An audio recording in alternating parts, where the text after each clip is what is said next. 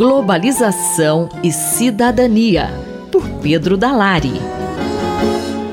Professor Dalari, em uma realidade mundial marcada por um cenário caracterizado por crises bastante intensas, econômicas, sociais, ambientais e de segurança, quais as perspectivas para os direitos humanos no Brasil neste ano de 2024? Realmente, prezada Simone, teremos em 2024 um quadro bastante preocupante para a preservação e promoção dos direitos humanos da população brasileira. Além de sofrer os reflexos das crises que atingem atualmente o mundo, com destaque para o agravamento do aquecimento global e as guerras na Ucrânia e no Oriente Médio, o Brasil sofre as consequências de uma realidade econômica e social profundamente injusta, com forte concentração da renda e muita desigualdade social. Esse cenário geral prejudica enormemente a possibilidade de afirmação dos direitos humanos. Nesse contexto preocupante, merece atenção o crescimento exponencial da presença do crime organizado no Brasil.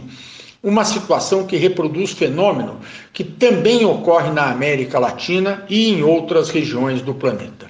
Associado principalmente ao tráfico de drogas ilícitas, o crime organizado vai se fazendo presente em outros campos de atuação, até mesmo pela aquisição do controle efetivo e ilegal de setores da administração pública e de áreas do território brasileiro, de modo a facilitar a realização de atividades criminosas. É o caso, por exemplo, dos cartéis para corrupção da administração pública, das milícias em bairros de muitas cidades brasileiras ou dos garimpos clandestinos na floresta amazônica.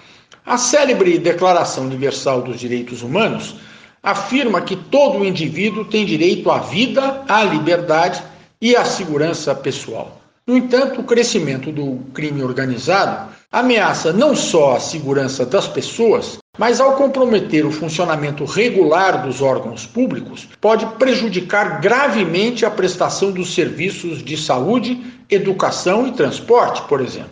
Em síntese, como a promoção dos direitos humanos depende do bom desempenho dos órgãos públicos, deve ser dada prioridade ao combate ao crime organizado e a uma situação que ameaça o próprio funcionamento do Estado. Professor, de que maneira a universidade pode contribuir para a superação dessa situação? A universidade tem a capacidade e o dever de contribuir no apoio à formulação e à gestão de políticas públicas que aprimorem em nosso país as atividades de segurança pública e de combate ao crime organizado, permitindo que a população possa ter uma vida mais tranquila. A USP vem dando sua contribuição por meio do aumento das atividades de pesquisa nessa área. Ao tradicional Núcleo de Estudos da Violência, o NEV, se somou mais recentemente a ESEM, Escola de Segurança Multidimensional, iniciativas que podem ser melhor conhecidas por meio da consulta a seus sites na internet, cujos links de acesso se encontram na matéria sobre esta coluna publicada no jornal da USP.